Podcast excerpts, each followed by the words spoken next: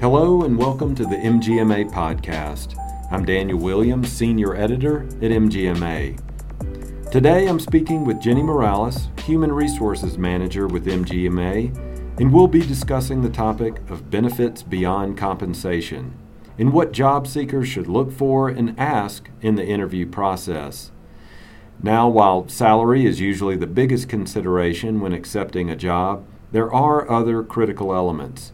Over the next two podcasts, Jenny will help job seekers understand what to look for in a job beyond salary. In today's episode, we'll focus on health and wealth benefits. Jenny, thanks so much for joining the podcast today. Before we get too deep into that topic of health and wealth benefits, let's discuss the actual dynamics of the job market. Job seekers are in control right now, and what are the factors behind that? all the good employees or people who want to be employed are employed because unemployment is 3.9%. That's the lowest it's been, I think, since the 1960s.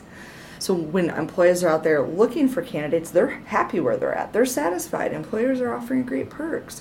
So how are you going to get that good employee? What differentiates your company from the other so that it makes it attractive for the job seeker? Because we need talent right now. It's just the resumes aren't coming in like they used to be. Right. People are happy where they are. You had mentioned that the discrepancy in the number of resumes that are coming in, say a job uh, is posted, what's the normal number of applicants you might get, and then what's the number you're getting now? Yeah, I would say a few years ago it was two to three hundred, depending on the job. Wow. And I recently recruited for a position. I think I got a total of 27 resumes, and that was total. And right away, you screen out because they're not even qualified for the job over 20. So you're, now you're down to seven people you're going to even consider, and some of those don't even come in with the experience you need. So companies are be having to become more creative. Do they train people within that don't have the skills? Can they send people who don't quite have all those qualifications to outside training of some sort to get up to speed? Is it more important to find someone that fits with your culture and then you can train them on the skills? Um, can you consider people without bachelor's degrees? Like, how creative are you willing to get it as an employer? So that's where the job seeker really comes in as it's a job seeker market for at least go through the first step of the interview process. I mean, there are a lot of benefits out there, and there are benefits that go across companies. But when we look at the more traditional ones, the health and wealth benefits, are there things that you know the job seeker should be looking for? I mean, at least some boxes they should be ticking that are expected in a job, and they should, you know, I don't raise an eyebrow if those things aren't there. Definitely health, dental, and vision. Those are key health insurance benefits, and I think it's important that an employer offer those, not just because many candidates need them, but because it shows that they care about their employees, they want to offer them, they want to offer them healthy benefits, and I think it shows that the employers want to recruit and retain employees. And beyond that, I mean, I think it's important there's some sort of medical savings account so we're talking about flexible spending accounts or a health savings account in combination with that high deductible health plan, if that's the type of health insurance plan that the company has. So that would be kind of what you'd want to look at for medical. Now, if there wasn't that flexible spending account or HSA, I don't think that's a big area of concern, but it definitely can help with tax deductions at the end of the year. When someone's making a leap to a new job, they might be looking at the health benefits, they might be looking at the financial aspects of it.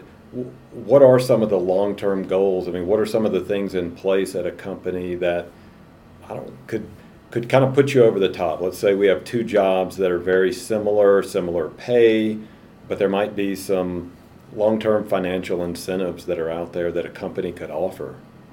Um, sometimes employers will contribute money to the health savings account if we're looking at extra income. Also, I think it's a big consideration depending on your health needs if you're offered a PPO type of a health insurance plan or a high deductible health plan. Those are the two most popular. There's also some others to consider because if you're somebody who ha- definitely has some health issues and have to go to the doctor a few times, and you have a high deductible health plan, and that you're paying out of your pocket maybe up to $5,000 before that deductible kicks in. So those are big considerations. Um, going switching gears to that welfare piece, though, the retirement plan is huge. How much is that employer going to contribute to the 401k or whatever kind of defined contribution plan that they offer? What are you looking for? Uh, you're talking about matching plans. I mean, what's a typical match that you think a, a company could offer, and what should, since dro- uh, job seekers are kind of in the driver's seat, what should they be looking for? Yeah, as far as the match, I think the market, the 50% of the market would be to match up to 4 or 6%. So maybe in between those numbers. And that could be a 100 for 100 dollar for dollar match or up to a 50% match. Regardless of what it is, I think it's important that job seekers or the candidates really coming committing to take advantage of that full employer match so that they're taking advantage of all those benefits and know that they're going to get what they need um, from that or what, what they want from that employer so that they get all the benefits that they can. Is there anything that um, could put one company over the top uh, when a job seeker is looking at two different companies? I mean, if a health and welfare benefits are your key driver, then that is definitely something to consider. And I say that because many people right now are looking for culture, looking for a manager that they're happy and challenged day to day. So it depends what your key driver is going to be. If it is that health and welfare part of the benefits package, yes, you want to be looking for a plan that is matching. How fast do they vest? Is it a 25% vesting schedule every year or is it 100% immediate vesting? And what other, how are they staying competitive? Some companies offer profit sharing plans, some stock and bond, stock options if they have if they're a for-profit company. So kind of weighing, what we kind of do is look at the overall benefits package. So overall wanting to offer a benefits package that is matches about 40% of an employee's um, income is pretty competitive. So what other things are they is that company doing to make sure they're offering benefits to their employees? Thank you, Jenny, for those insights.